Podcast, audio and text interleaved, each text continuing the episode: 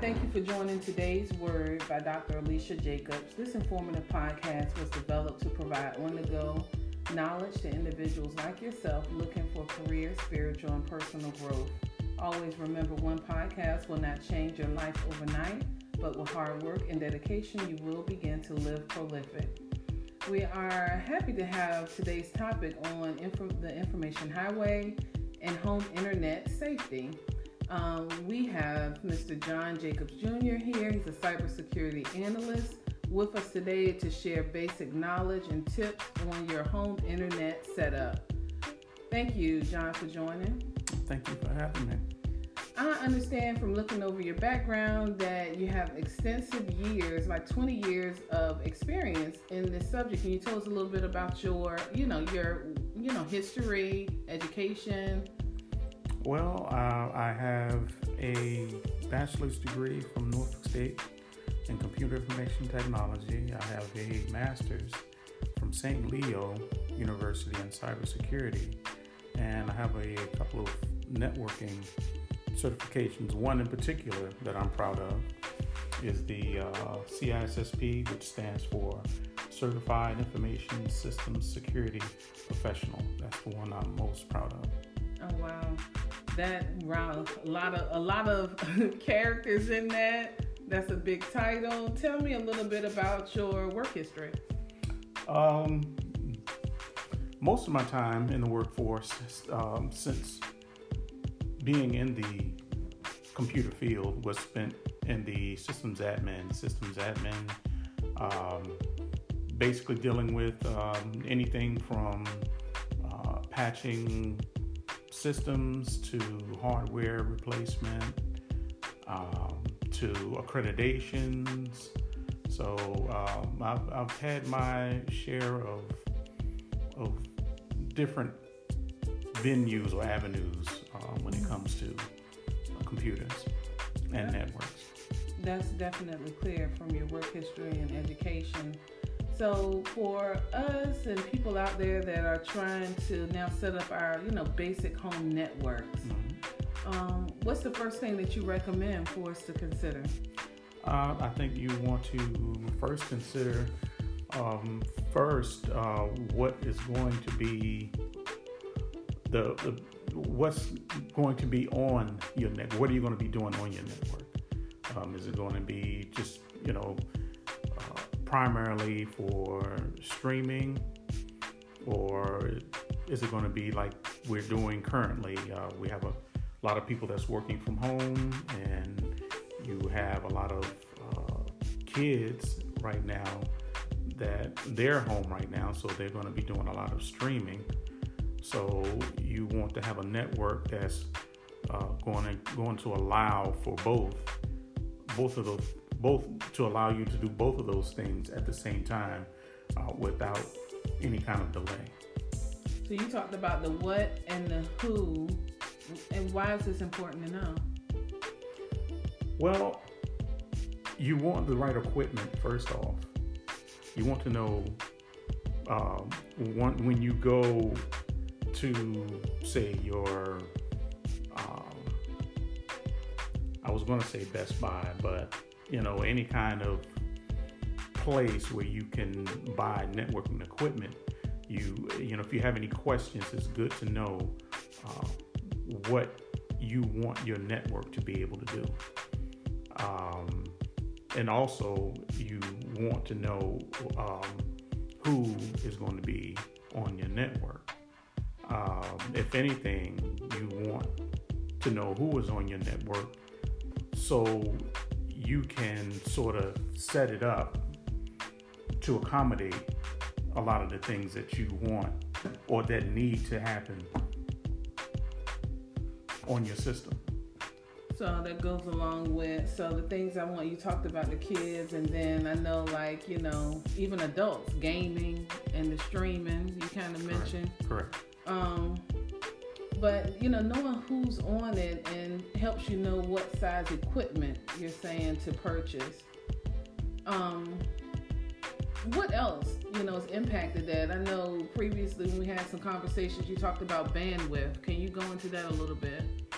Oh yeah. Well, you want to be able to pull in the maximum bandwidth on your network, especially if you have a lot of people depending on uh, your equipment in your household. And uh, what I mean by bandwidth, your maximum transfer rate of information from, to, and from your ISP, which is your internet service provider. You want to try to minimize any kind of delay that can take place when using your equipment. So um, it's good to know what you're going to be doing. Um, it's good to know uh, who's on, who's going to be doing it, and who's on your network, if anything, for say auditing purposes. So, you know, after I've determined that and I'm now ready to kind of shop around, you know, to look for equipment, what kind of equipment do I need? It, for for a basic network is just basically a router and a modem. Those are the basically. It's nothing elaborate, you know. Um, it's for the home. That's basically it. Router modem. Do I have to have internet? Oh well, you would think. Um, in order for you to get out, yes, you most definitely need internet. That's a given. Okay. And right now, uh, it used to be back in the day, there was only one internet service provider, which was Cox, but now you have a choice. Um, in some places, you have three and four options as far as uh, internet service providers. But I think where we live at currently, I think we have we have 2 mm-hmm. right now. So you know you have a choice of you know which company you want to provide you services. So you talked about audit, mm-hmm. and you know how am I? I'm going to set up my network. Mm-hmm. You know, if I I can set it up myself, or do I have to have a professional come in? You could you could have a professional come in if you don't want the headache of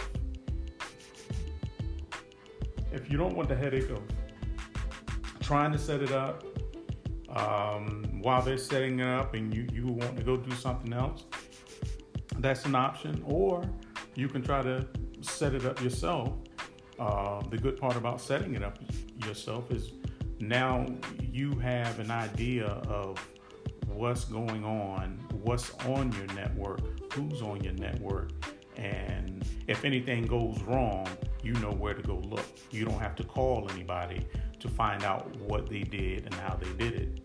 But again, um, you know, it's, it's all up to you. You might not be tech savvy, so you know if that's the case, sure, you can have somebody have someone come in and, and set up your network. But I would recommend that um, you have them write down a lot of the things that they did. Like, for example, um, it's a good idea to have uh, an idea of what your IP address is. Your IP address identifies um, it, it identifies your network. So have them write down a lot of the things that they did. Um, a lot of security, a lot of the security um, avenues they took. What, what did they do to secure your network? Uh, make sure you get the password to your router. Your router um, to mm-hmm. to you you need to have all of that information. That way, you know, if something goes wrong, yeah. there won't be a delay as far as you troubleshooting the issue. So have my paper and pen ready, my notebook. Correct and and write down everything. Correct. Don't take it for granted and just let them set it up and. Well, it's it's easy to, you know, just have someone come in and you know once they finish they just leave it. I mean, it's easy to do because you know a lot of times you're eager to get on the network. A lot of times you have other things that you have to do on on on your system so and you're excited so automatically a lot of times you just forget to get that information. Mm-hmm. So, um, what I would recommend is um, as that person that's setting up your network, uh, have them write down a lot of the things that they're doing as he goes along. So that way, once he's finished, you know, you have a running log of, of what happened that day. He doesn't have to try to, you know, try to remember a lot of the things that, that he's done. It's, it's a running log of, of what's going on. There's a lot of, you know, scams and you know, I heard you mention one day the term spoofing. Mm-hmm. Can you know? Can you give us some other tips about securing our network? When securing your network, you uh, um, uh, a hacker or um, a hacker is only going to go for a system that they feel is easy for them to access. Um, a lot of times, studies show that um, most of the time they're not going to, hackers are not going to take the time to try to figure out how to compromise a system. I mean, they're going to try to figure out how to compromise, but they're not going to take a bunch of time. For example, if your network is locked down and a, a, a, your system is trying to be compromised from somebody on the outside, they may take maybe say a few minutes to see, okay, well, this person's system is up to date with their software patches. Um, they they they have a um, I just can't get in. They, you know, their their their network is password protected.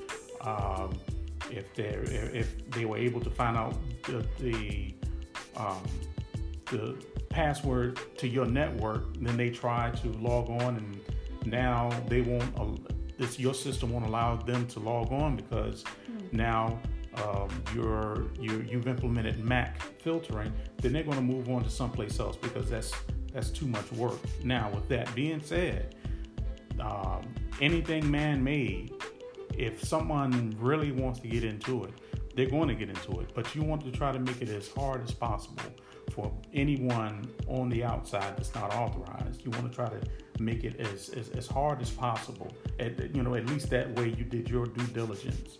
You want to try to make it hard for them to get on your network without you knowing. Well, you, you open up a new term, so you know I have to ask you about it MAC filtering.